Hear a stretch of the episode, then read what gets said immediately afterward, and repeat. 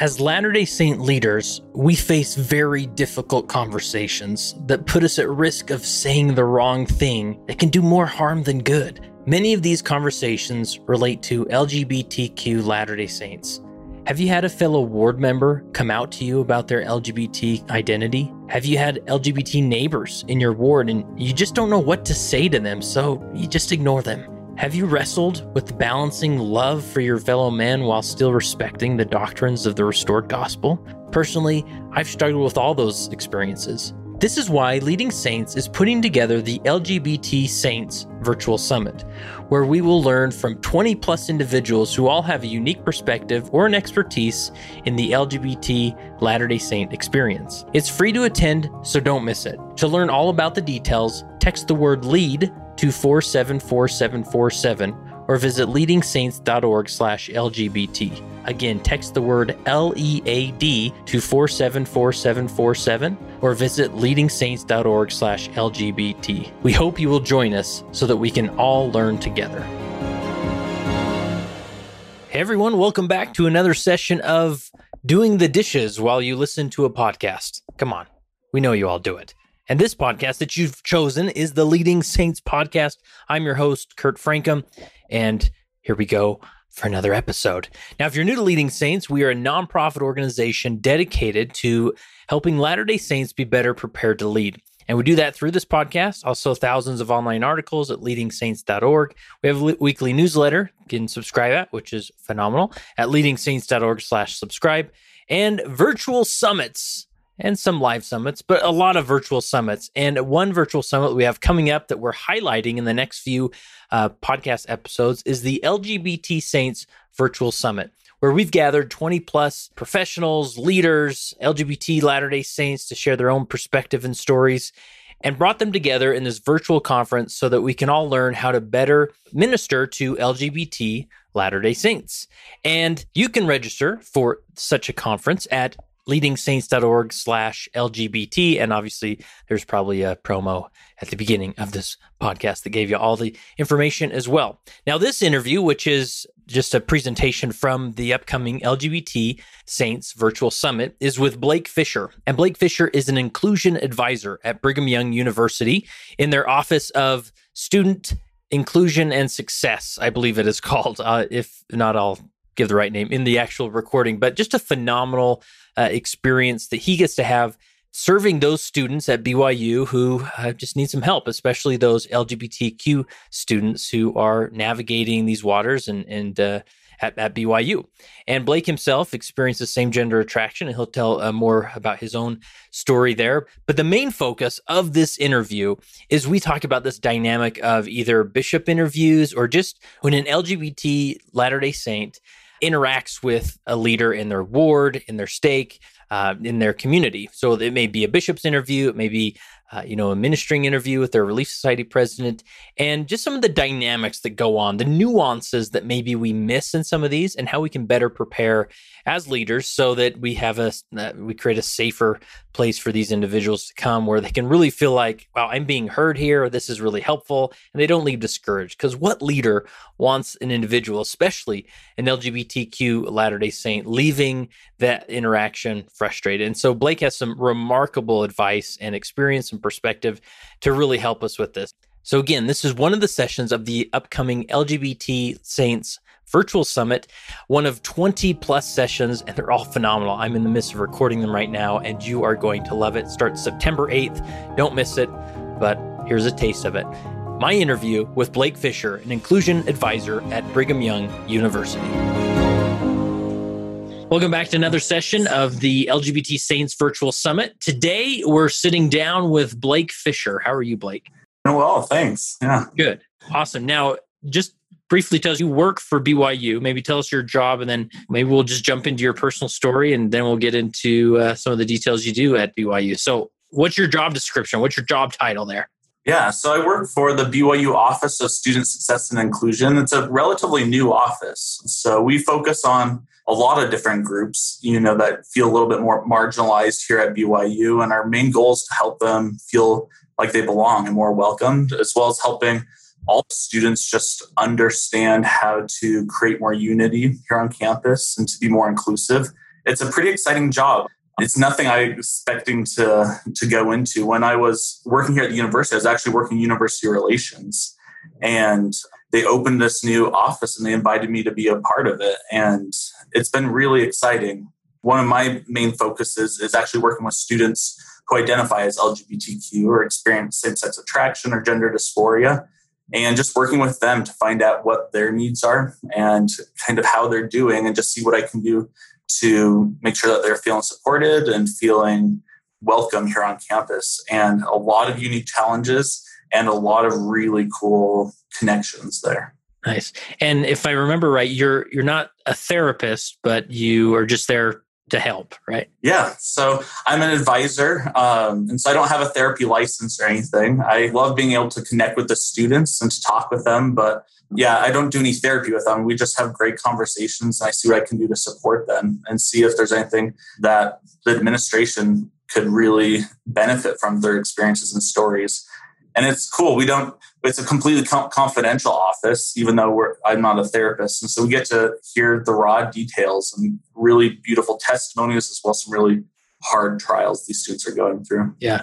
And that's why I wanted to make sure you were part of the summit because you sort of experience a similar dynamic that maybe a church leader experiences. You know, they're not trying to give therapy, but they're just trying to have helpful, hope filled conversations with individuals. But obviously, you focus on individuals, LGBTQ uh, Latter day Saints, or, or, students at BYU, I should say. Maybe yeah. they're not all Latter day Saints, yeah. though I'm sure a large uh, majority of them are. Um, and so I think you've probably learned some things that could help a lot of, of bishops in there or leaders in general in their journey. Yeah, I hope so. It's neat because as I meet with students, the topic of meeting with church leaders comes up a lot. And so they some of them get a text from a bishop saying, Hey, I want to meet with you. And then they come into my office like, oh my gosh, I don't know what this is about. And so we get in, talk to them and try to help them prepare for this meeting or after a meeting that went really well or maybe had some struggles, we get a touch base. And so the topic of church leaders comes up a lot here. Yeah. Well, we'll definitely uh, get into some of those details and interactions. But tell us a little bit about your background and story. Obviously, your background is connected to this topic as well. And uh, yeah is part of the journey of you landing in this position. It is, yeah. So when they invited me to kind of be part of this conversation on campus, um, they had heard about my personal experience with same sex attraction or being gay. And they just started wondering if I could just be part of the conversations, what can we do as students? And, um, and so I just started to share my story, and then it kind of went from there. Um, the first person I actually talked to about my experience with same sex attraction was a church leader. And so it was right before my mission. I had never talked to anybody about it. I was really nervous to talk to my stake president for being a missionary. And so I talked to him about just having these experiences and these feelings. And he was incredible. And I'm so grateful that my first interaction with a leader in the church was so loving. And he just, he said, I know you and what you're about, your goals. And he said, You're going to be such a great missionary. You're going to just be just fine. And that confidence and love that I felt from him set a great trajectory for me. I'm really grateful for that. Things started to get a lot harder as far as my own personal experience um, when I got back from my mission, and this giant world of dating and just the future opened up, and I was I had no idea what I was going to do with that, and it got pretty help. I felt pretty hopeless there for a while. Yeah, I was able to get help from some therapists and other church leaders to the point where I started to feel more comfortable talking about it, and eventually was able to open up with my family and close friends. And that took a long time, and it was hard because there's always this kind of denial for me of just like, is this real? Is it not? Is this good to talk about? Is it not? And it was really great whenever I was able to talk to people about it and felt loved that helped me feel like I'm okay and just increase that confidence. And so, yeah. and let me ask you about yeah. uh, your time on your mission. I mean, was your mission president aware, and did it ever become an issue to any extent there, or, or take up the focus of your experience? I, I never talked to my mission president about it. He may have been aware. I'm not sure. It never came up. I didn't think too much about um, my sexuality on my mission. Uh, I was one of those probably a little bit too intent like focused missionaries As oh ah, we all were my friend and i mean it came up in moments but it didn't create a lot of tension or anything there on the mission. And my mission president and his wife since have found out, and they've been great supports, and they check in and just see how I'm doing. And so, but never came up then. And so, did you leave your mission sort of feeling like, oh, this is sort of in a good spot? It's not like a distraction in life. I maybe you can just carry on uh, without issue and or without having to reconcile uh, some of these feelings. Yeah, that sounds a lot healthier than probably what was that like going on for me. I think it was a little bit more of a denial and suppression, just trying to pretend it wasn't a thing. And I think then coming home and just suddenly dating and marriage, and everyone's talking about that. That's when I'm like, uh, maybe I need to look at this a little bit more because it's clear that I'm not feeling this attraction towards girls and this attraction to guys is there and I have no idea what to do with it. And it, yeah, it started to make me feel pretty hopeless. And I'm grateful that I had places to go for help. Yeah. And so it sounded like the more you had opportunity just to talk to people about it, that really just helped you process what you were experiencing. Yeah, it did. I think just putting it out there and just realizing it wasn't this dark, scary thing, and just realizing that other people could think about it and handle it with a lot of love and kindness helped me to think about it that way myself, uh, which was huge for me. To mention just having people who I felt like just knew me better. I felt like there was this huge like part of my experience that people just didn't understand. Yeah. And not to pry into your personal life or experiences, uh, but you know, that's sort of what we're doing. Uh, but I'm just curious, like, because there's, I know there's just a diversity of experiences that people go through for this. So, did your experience was it mainly just talking with friends, church leaders, or did was therapy involved, like professional counselors? Yeah, um, I talked to one stake president who he was really great. He wanted to be supportive, but he knew that maybe a therapist could be more helpful for some of the questions I had, and so he started setting up with therapists. And I also saw therapists on campus here, um, as well as group therapy with my peers all of that was extremely helpful for me, especially in trying to understand the shame I was experiencing and trying to kind of separate that shame from the experience. The therapy and the group therapies helped me a ton with that. So uh, I'm curious what I mean as far as how you would define it, that experience with shame. What did it feel like? And then what were some of the processes or what did it look like when you're able to sort of separate that shame from the experience? Yeah, the, the shame for me felt very much like okay, I'm experiencing these feelings are very against the church's teachings or against the plan of salvation, and I must have done something wrong to to kind of land in this place or to to be feeling these things. And so I need to figure out what I need to do right in order to fix it and to fix this giant problem that's going to keep me from my goals, that's going to keep me from salvation. That it was just this giant problem that I, I, needed to fix and that it was my fault I was experiencing it, which is just crippling because yeah. as hard as I tried to fix wow. it, what did seem to be changing. Yeah. And, and, so did you find that you became maybe a super missionary or you became a super Latter day Saint? And because a lot of time you hear that individuals try to pray the gay away. Yeah. But I really feel like, and I don't know if there's more of a Latter day Saint experience, they try and behave the gay away, right? Yeah. I think I was very perfectionistic and kind of overly scrupulous anyway. You know, like that's part of my personality. And so that played a big role in it. It was, I don't know if it was as direct, like, okay, if I'm righteous enough, this will go away. I was extremely perfectionistic in all aspects of my life. I think more an attempt to feel worthy and lovable and okay and acceptable just because the feeling of being gay made me feel the opposite of that. So trying to make myself feel acceptable and lovable resulted in a lot of perfectionism. And yeah, which was exhausting. So what does that look like today? I mean, not not to assume that you've you've solved the puzzle yeah. or you figured it out, but I mean, how do you combat those things when it feels like that shame comes back? Yeah, I'm really grateful. A lot of that shame I don't feel like is there anymore. I really have learned to appreciate and value my experience for what it is and really divorce it from worthiness or God's feeling about me and even other people's feelings about me. I just, it's part of my experience and it's important. And there's a lot of really beautiful aspects of it that I've been able to just really uh, enjoy and appreciate. And seeing how that helps my life, how it helps other people has really combated that shame.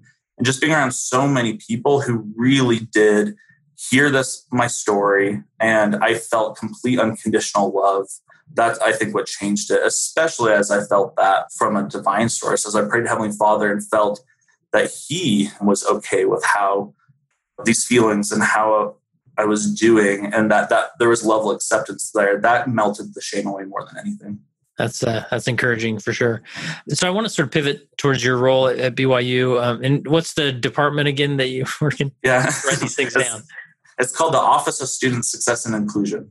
Success and inclusion. Okay. Mm-hmm. And this isn't just an office for LGBTQ students, right? Like you cover all sorts of different things. Yep, we we like to talk about race and gender and religious minorities and all the other historically marginalized groups. We work with those, and most of my work has been focused around sexuality and gender identity, just because my personal experience. But yeah, we try to look at the whole group. So I imagine if there's a a Baptist attending BYU, they're naturally going to feel alienated, and sometimes they just need someone to talk to about being the odd man, right? Yep. And we love being available for them. Yeah. Cool. So in, in these interactions with students, I mean, obviously this is part of your your own personal journey so yeah. i mean do you lead out with that do you even bring it up uh, i mean does is the person who replaces you someday also need to have a same-sex attraction background or I don't know necessarily lead out with it. I, most of the students who find us know already. You know, the students are really good at doing their homework and talking to each other and finding out that kind of information. So most of the work I do doesn't really depend on my experience. I think the students feel comfortable knowing I can really empathize. But I think somebody could come in who doesn't have this and do a great job. My coworkers do an excellent job but I do think there is something unique about talking to somebody who has experienced it. The majority of students who don't experience same sex attraction or identify as straight have so many mentors and people in their life to talk about the church or dating or just how they're doing. They have so many people that they can do that. A lot of our students who are LGBTQ plus don't have that. And so it's I think it, I'm grateful I can we can talk a little bit about my experience if they want to, but most of the time we try to focus on them. And so I'm just curious because I know a lot of leaders, especially bishops, they're just they want to have these conversations, right? They yeah. want to be the type of leader that is uh, having you know people are scheduling appointments with and coming in. So yeah. if a student is wanting to talk about their you know sexuality or same sex attraction, I yeah. mean, do they? How do they find out about your office and then yeah. When they set an appointment? Like how does that whole process work?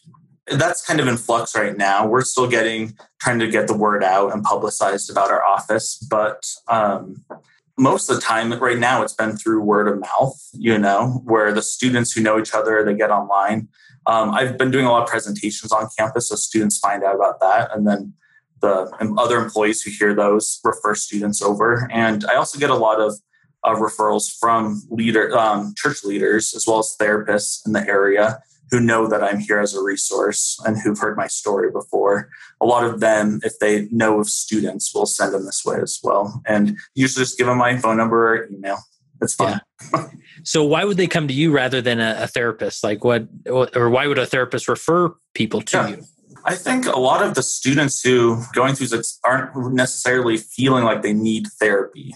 They don't feel like they're struggling with um, mental health concerns, but they just are wanting somebody to talk to and somebody who gets it. And and so it can be a nice just to have a larger network of support. They have their ecclesiastical leaders, they have their therapists, and just to try to expand that to more people. Um, I think is usually why the referrals come and it's cool to be able to work with those people. Sometimes the students will ask invite their bishops to call me. And so we all kind of work together and trying to support them. And do you serve as sort of a reporting office? Like if an lgbtq student has a negative interaction because of their sexuality like do they can they go to that your office and say hey this happened in a biology class and this is a problem Yeah, we definitely want to support students that are are going through discrimination. We aren't necessarily the, the like the police, the police of it, but we would want to work with the student and find getting those resources. And of course, we just don't send them there. I continue to walk through and, until we know that the student and whoever they're wanting to struggle with find some resolution. But yeah, that comes up a lot, unfortunately, and so yeah. Awesome. So let's uh, dive in deeper here with uh, as far as what you hear as as far as these interactions with bishops, because a lot of students maybe they even have a a negative interaction with their bishop. Not that he was uh, offensive by any means. Maybe he just didn't know what he didn't know and had a negative interaction, and they may come to the office looking for support there. So maybe unpack that for us. You bet. I think that it's really important to mention the the vast majority of conversations I have about church leaders, the students actually talk really positively about it.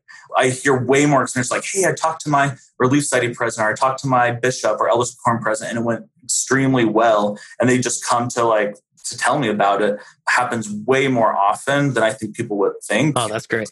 The vast majority. And so, but yeah, there are the occasions where the students are really nervous or have an interaction that isn't good. Yeah, they just want someone to talk to about it. So it's, it's fascinating to hear some of those patterns of some common things that go really well and that don't go so well. So let's talk about as far as you hear certain things, either uh, like you said at the beginning, like someone will get a text and yeah. from a bishop, "Hey, would I'd like to see you," and the bishop's thinking, "Yeah, you're going to be our every other Sunday elders quorum instructor or whatever," but in their mind, they're like, "He's found out," or yeah. Uh, so help us understand that dynamic and, and what it is you hear. Yeah, there's a lot of the students who will reach out to me and just said, Hey, I just got this text and I have no idea what my leader wants to talk to me about. And because they're worried about stuff like, did someone tell them about my experience? Like, did I get caught doing something? There's so many fears that are going through these students' mind that they start to freeze up and get feel very paralyzed before they even know what the bishop wants to talk to them about. And I get texts with a lot of like nervous emojis and sweating emojis of like I just I just heard somebody wants to meet with me. I don't know what this is going on.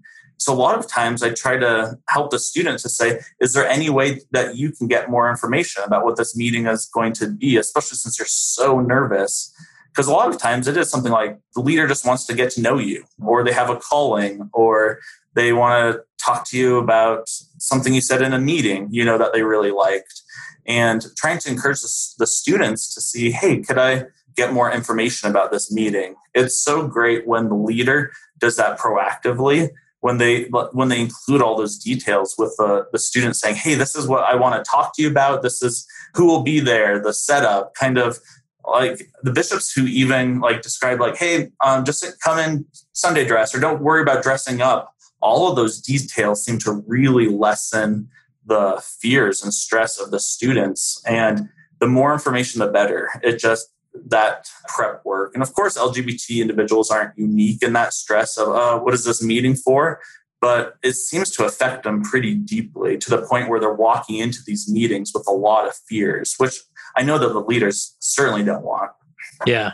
And I think this is just awesome advice across the board because for a lot of members of the church, regardless, you know, if they're LGBTQ or not, like the bishop's office can have a feel of the principal's office, right? Like you yeah. only go there, you only get called in maybe for a calling, but if it's not a calling, then what is it, right? I remember one personal experience myself where it was in a stake that I knew um, that like for whatever reason I knew it wasn't gonna it wasn't a calling, yeah. and so and then I got called in with very little detail. And even myself i felt this sudden shame like oh no like what did i do? Or what misunderstanding? And turned out to be nothing you know?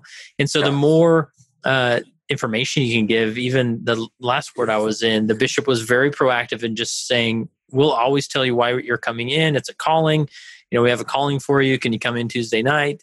And just the more details you can provide it's going to be so helpful. But especially individuals who it can almost be a trigger for them for yeah. additional shame or uh, yep they finally figured me out or they're yeah. they're going to throw the book at me this time you know yep. when in reality it could be nothing. So I, I love that more more. Absolutely, and I think the the same is true when the person who wants to talk to the leader sets up the meeting. Um, I was talking to a student recently who wanted to talk about their to their bishop about one of the new, newer policies in the handbook. They're really nervous, and so they set up an appointment with their executive secretary.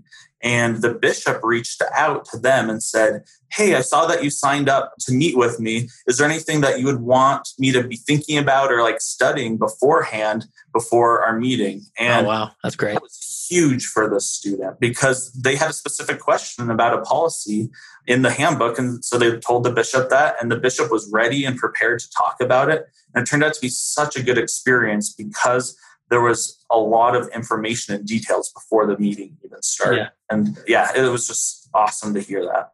Yeah, so more details we get both going both ways is helpful. Like I remember that, like as a bishop, a name would appear on my schedule. They'd walk yeah. in, and I'd always say, well, "How can I help you?" And it's like I had no idea where we were going, and I sort of felt like I had to be prepared for it. And you know, yeah. after a few years, you sort of figures things out or direction you take whatever issue it is or topic or but yeah. so making that extra step or um, and even those maybe listening that are interacting with bishops that a bishop would appreciate saying hey i've got some questions about the new policies. Um, would you mind reading over and i'm going to meet with you on tuesday. I've already talked with your executive secretary right? Like yeah. oh, okay all right better better read up here or and make sure i'm ready Absolutely. And I think that for a lot of leaders, I was talking to this student who came in and she was really, she heard from her um, Relief Society presidency member, I think. And it turned out to be like a four hour conversation. They just weren't, she wasn't ready for that. And so just like next time you can ask for a beginning and an end time, you know, like, and that might be really helpful. And so even that kind of information really lowers anxiety. Anything else as far as uh, before the meeting or the interaction begins? I think one of the big ones, which is just so hard because all leaders are so busy, is law students come and say, I have this meeting. I don't know my leader at all, and they don't know me at all. So I think just obviously those leaders who the the individuals already know, they already have that relationship. There's some trust, whether that's through dinners with their family or just events and activities the more somebody knows their leader beforehand, the more comfortable they're going to be in showing up and being able to really trust them. Yeah. So I would imagine some individuals, you know, they get that call or the text coming to see the, yeah. the bishop or to meet Relief Society president or whatever it is. Yeah. And I'm sure they're afraid that maybe they're going to be called out. Like, uh, yeah. hey, I, and I, I don't even know what that would look like.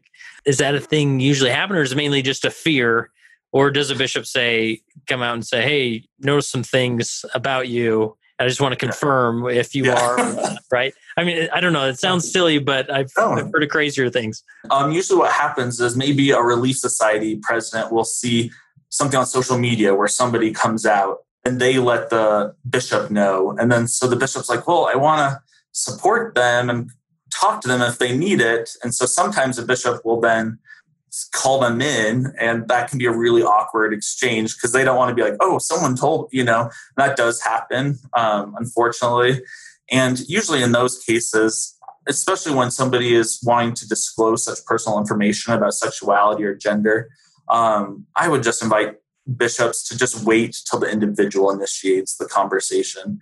Maybe at that in that situation, the bishop could encourage the relief society president to just say, "Yeah, if you're talking to her again about the stuff, just feel free to invite her to if she wants to come and talk with me." You know, just to have that kind of organic direction because that has actually happened to me where a stake president heard from somebody else that this is what I was experiencing and he had kind of a weird picture. I think he thought I was um, really struggling and against the church and all this kind of stuff. And he didn't realize that I actually really loved the church and I was feeling pretty good and settled in life. And so he called me in to talk.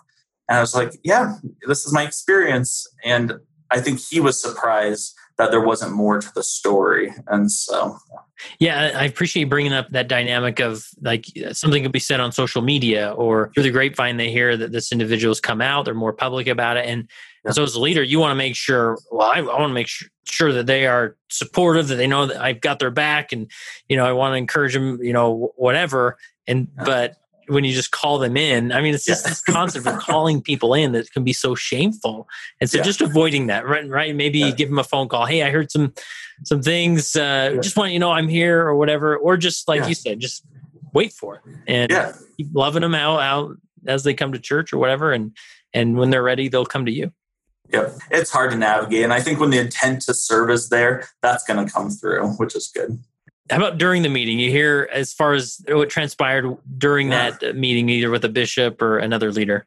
Yeah, I actually was talking to a student recently who had an experience with a bishop where they, this student felt like they received some revelation about kind of the direction they should take with their life. And they wanted to run it past their bishop to see, you know, how to navigate how to feel about it. And so the student made an appointment, they had a good talk, and then he sent me a message after saying, like, the bishop was really nice, you know, he was great, but we never actually got to talk about what I wanted to talk about. yeah. yeah. And which is, is so easy to do, especially when we're connecting really well. And in this case, what he said is, yeah, the bishop got really hung up on like labels, like what words I label myself when we didn't really get to go to my question. And I do hear those kind of situations a lot about what actually happens in the meeting where it seems like the direction kind of changes and sometimes it's driven by the leader about where the question goes or the conversation goes where the question that they came in with doesn't get addressed. And usually always there's like they're so nice but i didn't get to talk to them. So yeah. Yeah. And i know just the nature of these callings especially if you do it for a few years you sort of get your canned response to whatever issue comes up. Like maybe you respond a certain way one time and you thought, wow, that really worked out well. You yeah. know, they felt supported. And yeah. uh, I'm going to go back to that every time. Or I read that scripture and I'll read that scripture every time now that anybody comes in. Right. And so yeah. after I, after a bishop would say, how can I help you? And then they bring up their topics like, oh, I know how to handle this. And here we go. And, and the person may feel like, well, no, I, that's not my question, but I guess our time's up. Okay. You know? Yep. Yep. And, uh, that unfortunately, I do hear about that a lot. And on the other end, when uh, somebody has a great experience with a leader, it's almost always said they just listened to me, and I felt like they really understood what I was saying. Yeah. And it seems like almost universally, when that is what happened, the individual comes away with a really good experience. And like in my office, I sometimes I fall in the same trap, like, oh, there's things I could do to help or support and stuff like that. Um, and then I'm like, oh, I think what they really need is just to really feel listened to and understood. And that's really universal. And here we I just end up doing a lot of reflecting, like what they said. They say something and I just say, oh wow, you know, and then really empathizing with the emotion. That's a huge part, is just stuff like, wow, like I can't believe like that happened. Like that must have been you just felt so lonely. And sometimes they were like, actually, I didn't, but like really empathizing with the emotion. And usually in those situations, I leave feeling really connected. They leave feeling connected. And it just takes a lot of listening. Yeah, that's fascinating. Because, and even, you know, there's some great resources, great therapists out there, counselors.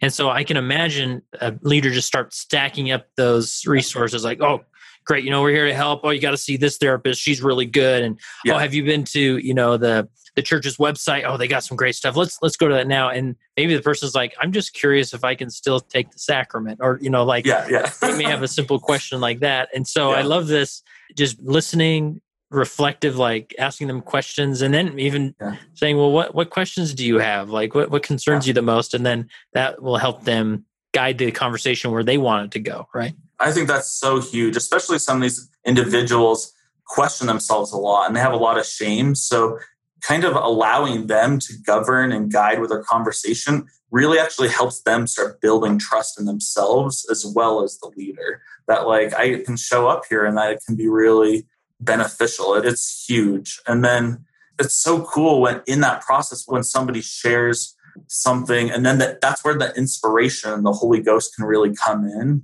it reminds me actually of uh, a quote from Preach My Gospel. And in chapter 10 about teaching, Elder Holland talks about listening. And, he's, and he says something like, more important than speaking is listening. And then he makes this really powerful promise that he says, as you listen to these people, if you ask them, what do you know what are they afraid of what are their goals what are their concerns and then you listen he says i promise you that something that what they say you will be able to testify of a principle of the gospel. You don't need to worry about what to say. It's going to be given to you by the spirit and by your friends, you know, the people you're listening to.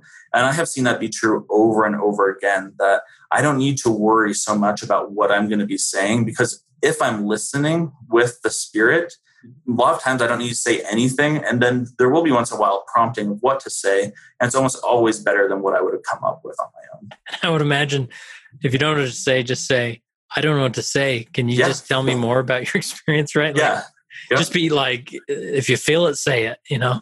Yep. I love that. So I'm just curious as far as your experience when students come in, like, I would imagine like a, a bishop's office, it's taken like all of their strength to reach out for help and someone to talk to. And then when yeah. they're finally there, they yeah. just don't have any more strength to actually be that be vulnerable and open. And so they're they're scared. I mean, do you see that or yeah, I do. Um, there's some times where I'll be sitting here in the office and I'll see somebody walk past and then like not come in, and then they'll walk past again. They are so terrified to even like come in, and so a lot of times what I'll do in, in that case is I'll just kind of set the tone of vulnerability a little bit and tell them a little bit myself. Sometimes like, so you're not talking to a complete stranger. I can tell you a little bit about me and my uh, my experience and oh, what I love that.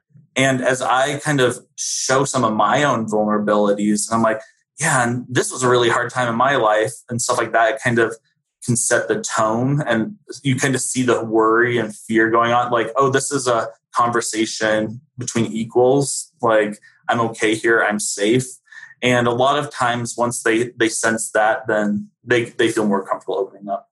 Yeah, especially with the bishop dynamic. Sometimes this is like you're talking to like you might as well be talking to a member of the quorum of the 12 like yeah. who you're like on a different level right which isn't yeah. true but that's sort of the feeling right and so yeah. to just somehow be, be, vulnerable you're on your your side of the desk and yeah. let them know they're talking mortal to mortal right? And we're equals here. And what's your experience been like? That's mine. It's not better worse than yours but that's my experience you know that that's great. I love that advice. Sometimes throwing out some hypotheticals out there. Like sometimes when I'm talking to people, they like to talk about some of the concerns that are on their mind or these kind of things, just throwing some hypotheticals out there. Because sometimes it fits and sometimes they, they're say, actually, no, that's not. And then they, they go from there, which is cool. Yeah. So what's a hypothetical sound like that as far as how you use it? Yeah. Like, so if somebody is coming into my office, I'm like, a lot of times when people are coming in, it's, because they're not feeling like they can fit the BYU mold, you know. And there's a lot of stress being here at BYU when it seems like everybody is having a really similar experience. And when that doesn't fit us, it's really hard. And I'm like, for example, for me, like as a 33 year old single guy working for BYU, there are very few single people, you know, single men working at BYU. Just kind of throwing something like that out it kind of sparks the conversation as a like, oh, maybe you might not feel like you're exactly like everyone at BYU for a certain reason. And then I don't know, that's an example. yeah. And that this is tricky because you don't want to necessarily project anything on their yeah. experience, right? But yeah. you may if they're nervous and I or I remember this as a bishop like in the context of someone confessing a sin, yeah. like they'd be able to get out maybe 10% of it. And then yeah, I'd say, okay. then did this and this and this happen? And they'd be yeah. like, yeah, right. And, and again, yeah. this isn't a confession or a sin or anything, but just saying like, I bet you feel alone a lot, right? Or I bet you feel like, do you fit in here? Or is there, can you hold a calling or these? And they may say, oh, no, I haven't thought that. But, you know, you're sort of, uh, I think uh, the people at VitalSmarts that wrote the book Crucial Conversation. They call that priming the pump, not just saying, "Well, tell me more." I mean, come on, you can tell me, you can tell yeah. me, but instead giving them something. And they're like, "No, no, no, that wasn't it. It was this." And like, okay, yeah. you're sort of priming the pump to to help them feel ready to talk about it and comfortable talking yep. about. It. And just going at their pace, because if it's at ten percent and that's what they felt feel comfortable with, I'm in no hurry and I'm no rush. Like, and I love that with my own church leaders when it, it feels like there's no rush to to mm-hmm. certain goal of talking about a certain amount of things or that and that just helps me to feel like okay um, and most of the time it's the opposite where they just start talking and talking and something that i like to do is like five minutes before i'll say something like hey it looks like we have five minutes left. And I'd love to keep talking about kind of labels or those kind of stuff. But I'm just curious, is there anything else you wanted to bring up before, you know, mm. been able to address yet? And that way, if they did have a specific question that they haven't brought up, then they're able to insert it then. And sometimes like, ooh, yes, let's talk about that. Like, do you have a time next week where we can chat more about that idea? Or I don't know if that makes sense. It's just kind of leaving that gap at the end of the meeting for them to bring up anything they haven't and it's saying more time to talk later. Yeah, I think that's a great point. And any other tips as far as because this is a dynamic that leaders deal with that uh, they have there's another appointment outside and that person they they're in crisis too. Yeah. And I can't just like put them off. So yeah. anything else you do to maybe push pause on the conversation or, or, wrap it up? And I'm sure there's times where it's like, you know what, we gotta just take yeah. some extra time. yeah. I think the more work I do beforehand and letting them know, like, oh, yeah, let's chat. I have 15 minutes if they just walked in. I have 15 minutes and then I have to go. If I do that, it's a lot easier to end on time. But usually, about just a couple minutes before I need to go, just saying, like, ooh, this is so important. Um, I want to keep talking about it. I also ask them, hey, would it be all right? I want to keep thinking about this. Could I send you an email or a text or something if I have more questions about this? And that way, it opens it up where we could talk in another forum. So they feel like oh this conversation is going to continue but maybe not right now. And it's just awkward. Most of the time people understand if there's somebody else going. So we talked about before the meeting during the yeah. meeting and then what do you hear like after they've met with a bishop or a leader? What type of things or mm-hmm. experiences do they have? Yeah, it's amazing. I get a lot of these emails or people come into the office and you can just tell their brain has been going ever since the meeting. Like, oh, I can't believe I told him this. Like, you know, like you start hearing and feeling the anxiety of what what did I just tell him, you know, and the nervousness. And the one bishop, he was awesome in the, one of these situations. He sent a text to the person he met with and just like, hey, thanks again for meeting with me. I've been really thinking what you shared with me about loneliness and yeah, just so powerful. And just send them a text like that. And it was just so meaningful for that student to hear kind of like a post meeting text. It reminds me of like post date text, you know, hey, that was great. Let's do it again. Kind of that idea. And it actually, it really helped this individual feel heard, especially because the bishop mentioned, I think it was loneliness. Like, hey, like, yeah, I've been thinking a lot about the loneliness you mentioned, and that's so hard, you know?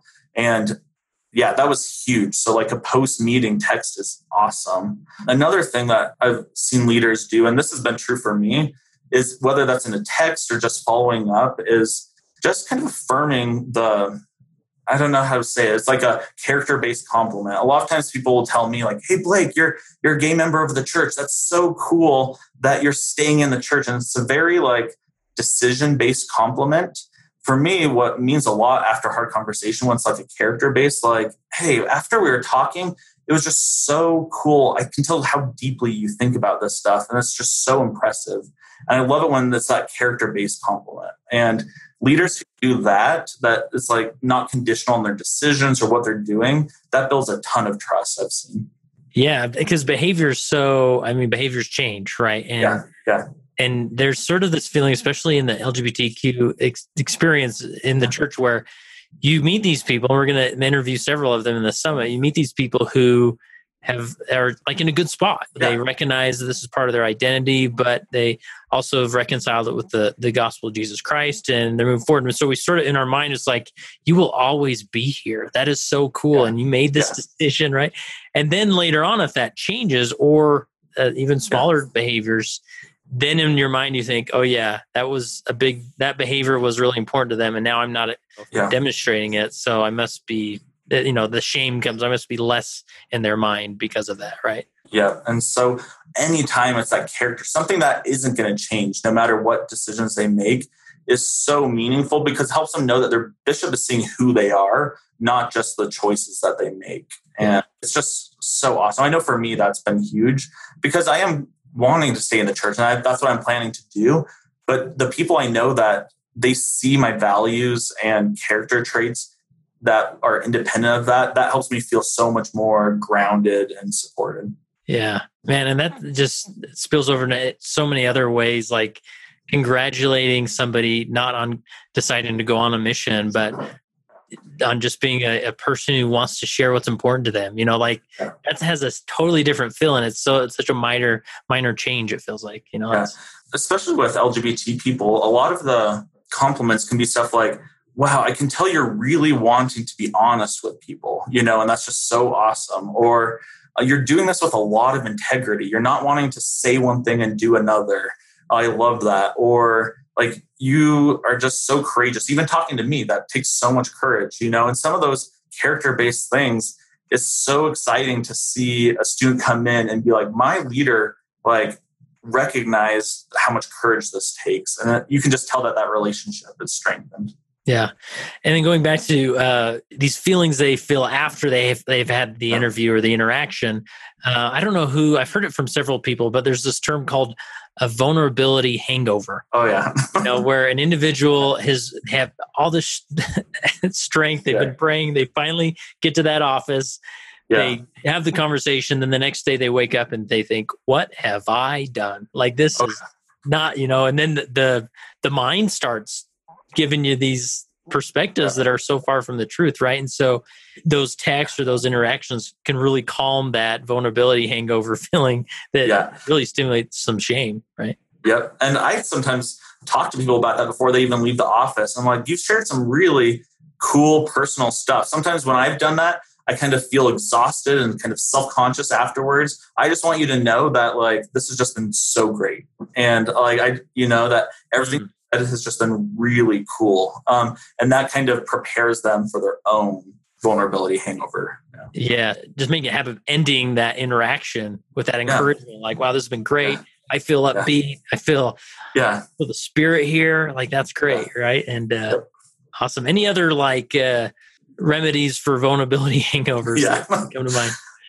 I think some of the biggest things is when they see that what they told you isn't changing your relationship for the worst. You know, if if uh, if somebody came and talked to you about their experience being trans, and then they feel like you're avoiding them in the hallways and stuff like that, that's really tough. And so the opposite is so cool. Just a smile from the stand or across the hall after a meeting, you know, like it's just so meaningful, and it's just just a recognition of like this relationship is deeper now after what you told me and, not more awkward. I think that's huge. And then I think another important thing is so many students come in and say, Hey, I just told my bishop that I was like unfaithful to my wife and the conversation went fine. I have no idea what's next. And then that stress is so high. There's like Am I supposed to call them? Are they supposed to call me? I don't know what to do next, especially after such a vulnerable hangover.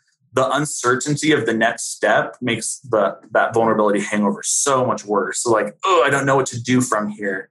And so, yeah, the more information about what happens next is that helps a ton.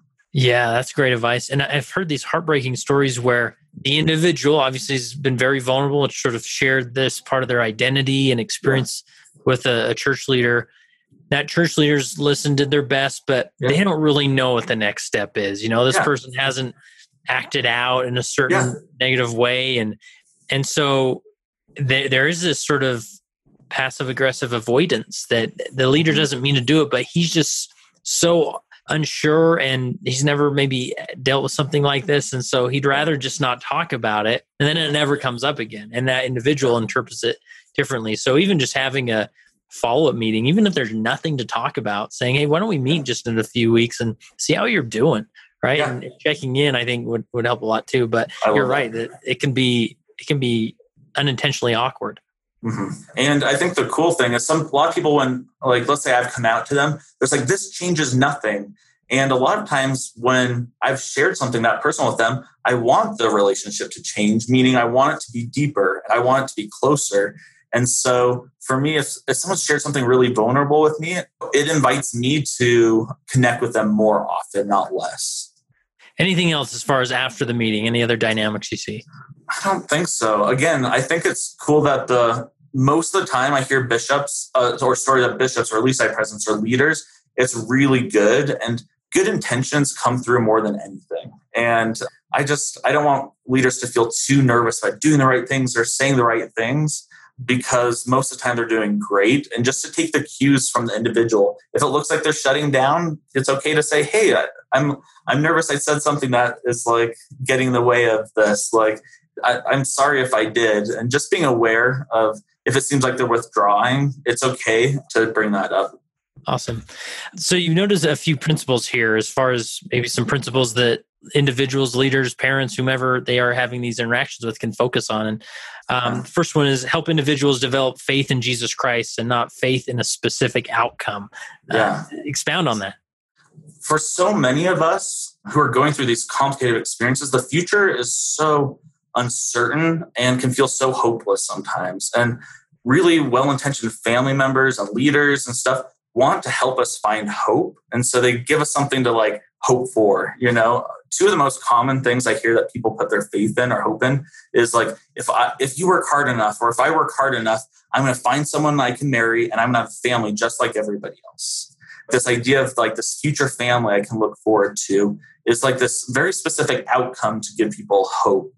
The other one I hear uh, really often is the church eventually is going to change its doctrine and it's going to accept same sex sealings and all these things. And so hold on until then, you know? And these are really two very specific outcomes that I think, in a desire to feel hope and look forward to a future, people use to feel okay. And it makes a lot of sense that people do that and feel that way. But I've seen in my own life, as well as the people I've worked with, that focusing on the future um, and those specific outcomes is never enough to like to really motivate somebody to feel okay and to feel to stay. And the only thing I've noticed that really helps people to find hope is that relationship with God and with Jesus Christ and to have that happening now.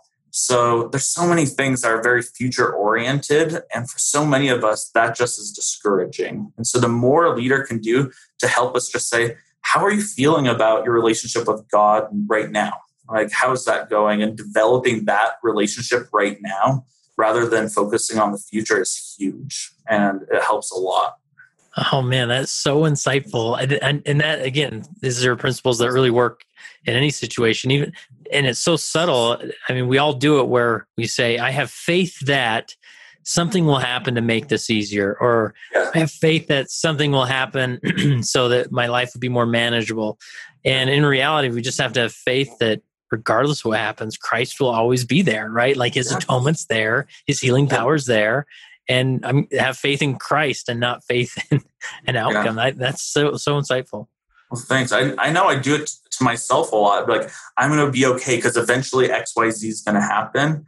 And as I bring it back to Jesus Christ right now, it's so much stronger. I think of Christ in the Sermon on the Mount, where he says, you know, he talks about the fowls of the air and they'll consider the lilies and this idea. And he says, you know, take no thought for the morrow, you know, and that doctrine is so hard to live, but it really has made a huge difference for me to say, how am I doing with God right now? I sometimes worry that people are so focused on what to do to live with God eventually that they don't focus on living with God right now and that relationship. and that's the only thing that gets me through is my relationship with God right now.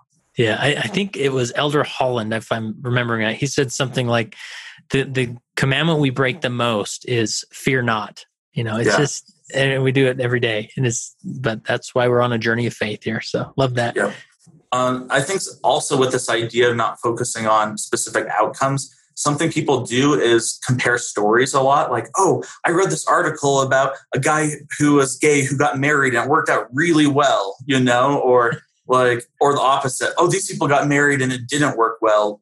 We compare stories a lot and that's a very outcome based response that it can feel really good in the moment but in the end it's such an individual journey that that that doesn't end up helping that much as well as focusing a lot in the next life. A lot of leaders have done that with me. We're just like, just keep on because in the next life, it's all going to work out. And again, that's, I have a testament that that's true. But in those moments where I'm really hurting and really lonely, thinking about the future that much is not nearly as helpful of focusing on Christ right now. And yeah. Uh, next principle you put is an individual can develop a closer relationship with Jesus Christ as they learn to sit in the tension between faith and sexuality, and leaders can sit there with them. Expand on this uh, as far as the tension. Yeah, in my like sitting in the tension, I guess. Yeah, yeah. In my experience with this tension, um, I feel like there's really important aspects of my life. I have my my testimony and my uh, these spiritual experiences in this rare, very real part of my faith in this hand, and on this other side are this very real experience of sexuality and romantic and emotional and spiritual attraction. And both of them, there's like a ton of tension in between them that tension is was really challenging because sometimes it feels like no matter what I do, that tension is still there. Um, there's been times where I've tried to, where other people have encouraged me, oh, just get rid of one of them. Don't worry about sexuality. It's not that big a deal. Things will work out. So just don't think about it and get rid of one of those things. Now that tension will stop. Or on the other side of the spectrum, like, oh yeah, God is loving, so don't worry too much about that spiritual stuff and like the prophets and just get rid of that aspect. And so that tension will go away if you get rid of one of those two things. Um, but I've just found that trying to get rid of one of those aspects just isn't that helpful. And I think it's hard because as I talk to students who are feeling that tension, I want to get help them not feel like they're in so much pain. You know? And that's such a natural thing to I, yeah I don't, i'm not explaining this well no i think you're doing great i mean yeah, yeah. J- just because we're tension's uncomfortable right yeah and, and so yeah. why would we want to be in the tension like or we misinterpret the, the atonement that actually the atonement or the gospel makes tension go away. Like it Right. makes life work. But in reality it's that tension that sanctifies us right? Right. And that's what i've experienced is when i've been trying to focus on not feeling that pain or not feeling that tension um, that's a huge distraction. But instead i've found jesus christ and my relationship gets so much stronger as i learn how to to feel it and just include christ in that process. And that is sanctifying. I think there's like a lot of things i've learned being in that. And it's hard because that sounds so negative like oh learn how to just the pain is going to be there just deal with it like feel it with christ. But the cool thing is the more i've been open to feeling that tension and pain with christ the more i've been able to feel like the joy and stuff too. So, Yeah, and this is uh, this concept of tension actually came up in my interview with Ty Mansfield, Mhm. and and I've I've been thinking about it ever since that a a role of a leader is to oftentimes sort of point out the tension and Yeah. and st- and sit with them in that tension, right? yeah, Like not to make it go away, but to recognizing the tension, saying like, obviously you you have feelings of that want to take you one way, but the gospel wants Yeah. to take you another way, right? Like yeah that's probably hard, right? And and recognizing the tension maybe helps them stimulate or helps them uh, better talk about it, right? Like, oh, like he noticed that too. Yeah, like I didn't want to say it, but yeah, it's Yeah. tough. I love that. For me, that's the key aspect of mourning with people that with those that mourn. Yeah. You I have a friend and they don't identify as LGBT, but she's an older woman. She her patriarchal blessing says that she'll be married and has kids. And it doesn't look like that's gonna happen in this life. And she can't reconcile those things. And that's just a constant tension for her. And my heart broke, you know, as and I wanted, I felt how painful that is for her. And to sit with her in that and to mourn with her is important. On the church website actually they have one of those hope works talks that talks about mourning with those who mourn. Oh yeah, so excellent. I would recommend anybody to watch that. And- we'll, put it in our resource section for yeah sure. yeah it's awesome. And it talks about the difference of mourning for somebody and mourning with somebody. And for me that's what christ does. He he comes and i feel like he understands the pain and he's sitting me sitting with me in that. And the leaders who can do that it's just so inspiring. I had a bishop who i felt like who did that who just listened to me to the point where he understood why this is so hard and why this is so painful. And he just empathized with me. He didn't try to fix it. He didn't try to solve it but he he sat there with me. And that did more for build my trust in him but more importantly in just the gospel generally than anything else Uh, last principle you wrote down here is uh, discern and focus on the light in their lives. Light Yeah. leads to more light. yeah whenever I thought about leaders, I always kind of attached the gift of discernment to that. Like, oh man, they can they can look right through me. They can see like my sins and my problems and my where I'm falling short. And that's what the gift of discernment means and what that's what it is. And what I've really valued about people in my life and leaders is those who I feel like they can see the good in me in spite of everything else. Like the discerning is like they're seeing the light and the goodness in me. And I meet with a lot of students who they're making a lot of decisions that I'm like, ooh, I'm not sure if that's going to lead you to the most happiness. And I'm worried about this kind of behavior. But as I've focused on saying, oh, but they're doing this, and there's that's such a true principle and so much light, I'm going to focus on that. I've seen how putting that focus and conversation on the good that's going in their life, it tends to grow and to lead. It reminds me of the scriptures like light cleaveth unto light, or that light will increase to the like and get brighter until that like that perfect day. And I just I just love when leaders do that for me. Just focus on the good that's going on to my life, and I feel it expand. And I think this is a great advice to, to answer this question. But I think this is uh, you bring up a dynamic that a lot of leaders wrestle with is they sit down with an individual huh. and they have decided to go in one direction and yeah. they've even they even credit their personal revelation mm-hmm. to going in that direction and inside you're thinking no like yeah. anything but that right like yeah, yeah. any any else uh, you know you mentioned just focusing on the light like any other ways that i'm sure you see that dynamic as all like like yeah. no you're you're about to step on a rake and it's gonna hit you right in the face yeah. and I, I feel like i need to say something but maybe that's not always helpful yeah it's so hard because i think always I have to maintain the humility of even if I really think that this kind of behavior, this decision may end up really hurting somebody, that I don't always know that. So that for me, like just maintaining like that is helpful in the back of my mind. But more important is again just making sure that more than ever that means I want my relationship with that person to be strong. So that hopefully everything works out great. But let's say it doesn't. And maybe some of these choices do lead to some hard things that they know that I'm still there. And so that just, again, that goes to some that focusing on the character of the individual and making sure to reinforce and complement that. Just again, focusing on that light.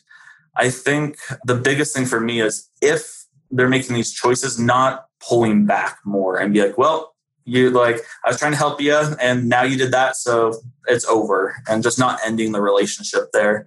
I still have bishops and leaders from the past who still reach out to me and see how i'm doing. And just the fact that they're that committed shows that no matter which direction i go i believe that they're still going to be there which is so powerful. Yeah, and there, especially people come and go from wards, and you sort of feel like, hey, they moved out. Like, uh, I guess I don't have to stress over that, but to maintain somewhat of a connection, check in with them, yeah. like that really is uh, in, in, part of the ministry, you know. And yeah, and, and it's more it's, sincere it's, leader. Yeah, it's hard because I a lot of in an attempt to be validating, you want to be like, "Oh, that's awesome, that's great, I'm so excited for you," but um, I have so much, most of my friends who have been walking this journey with me, a lot of them haven't stayed in the church. The relationship with the church has changed and they've moved into different directions. And still in the middle of the night at 2 a.m., I get calls from people just saying, like, hey, I was thinking about this spiritual prompting or this idea. And I'm so grateful for that. And I felt like if I would have changed too much of my beliefs or tried to adapt and not own up to what I believe, that then there isn't that desire for them to come back. I don't know how to describe this, but I I wouldn't want leaders to feel like they would have to change who they are or their beliefs because that's going to be invaluable for these individuals as they think back and evaluate their own beliefs later. That's awesome. Well, anything else we haven't covered, Blake? Uh, we've covered a lot and it's been great. Yeah. anything else that uh, you want to make sure we insert here? I think one of the coolest things that I, the more time leaders spend with LGBTQ individuals, I just see that comfort level just naturally getting easier. And so I, I would just encourage people to, if you have people in your ward or in your community, like this is their story, just spend time with them and just get to know them. And I think a lot of the individual details and stuff fall into place. And it's, I'm so encouraged by leaders who are trying, those who are watching this is just, uh, the fact that they're spending time to listen to something like this means a ton to me personally. Uh, it really does that leaders care this much about supporting people and that good intention is going to shine through. So hopefully they feel encouraged in that. You know, all this this conversation reminds me of a time uh, when I was bishop and I I stood up in front of the ward and I said, "Did you know that the bishop's office isn't just for confessions? Like you can actually set up an appointment with me and just talk, right? And just yeah. And we'll just sit with each other for a moment. Like that's okay." And and I remember specific a handful of specific appointments that that comment stimulated and it was a remarkable i remember one sister came in and, and told me I struggle so much with my mother in law. And we just talked about that for a minute. You know, yeah. it's not like I had all the answers, but it was so healing for just have someone to go talk to it.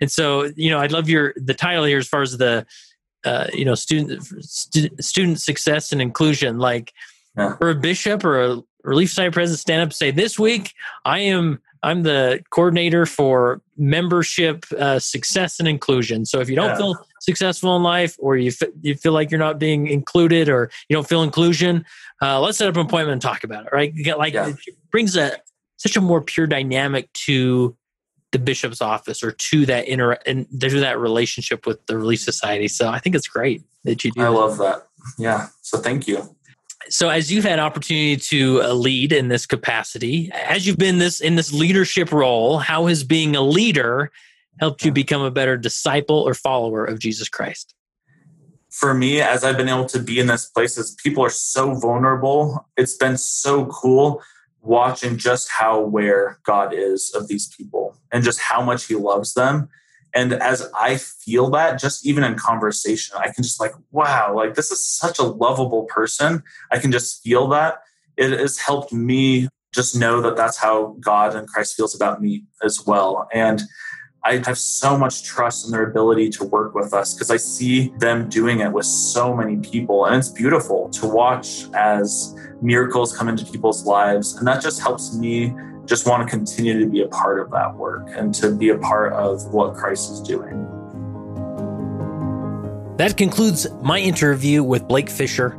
I hope you enjoyed that as much as I did, learned as much as I did. Uh, so, such a rich perspective that Blake brings to leaders. And uh, I hope that maybe you identified some of those little nuances that we all do with the best intentions that maybe create confusion or we create unintended shame, when in reality, we just want them to feel safe, open, and uh, leave with so much hope because there is so much hope available, especially in the gospel of Jesus Christ. So again, don't miss the LGBT Saints Virtual Summit beginning September 8th. It's free. You just got to go to leadingsaints.org slash LGBT or text the word L-E-A-D to 474747.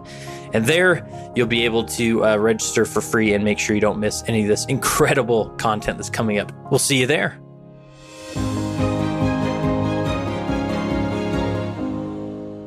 It came as a result of the position of leadership which was imposed upon us by the God of heaven who brought forth a restoration of the gospel of Jesus Christ. And when the declaration was made concerning the only, true and living church upon the face of the earth, we were immediately put in a position of loneliness, the loneliness of leadership from which we cannot shrink nor run away, and to which we must face up with boldness and courage and ability.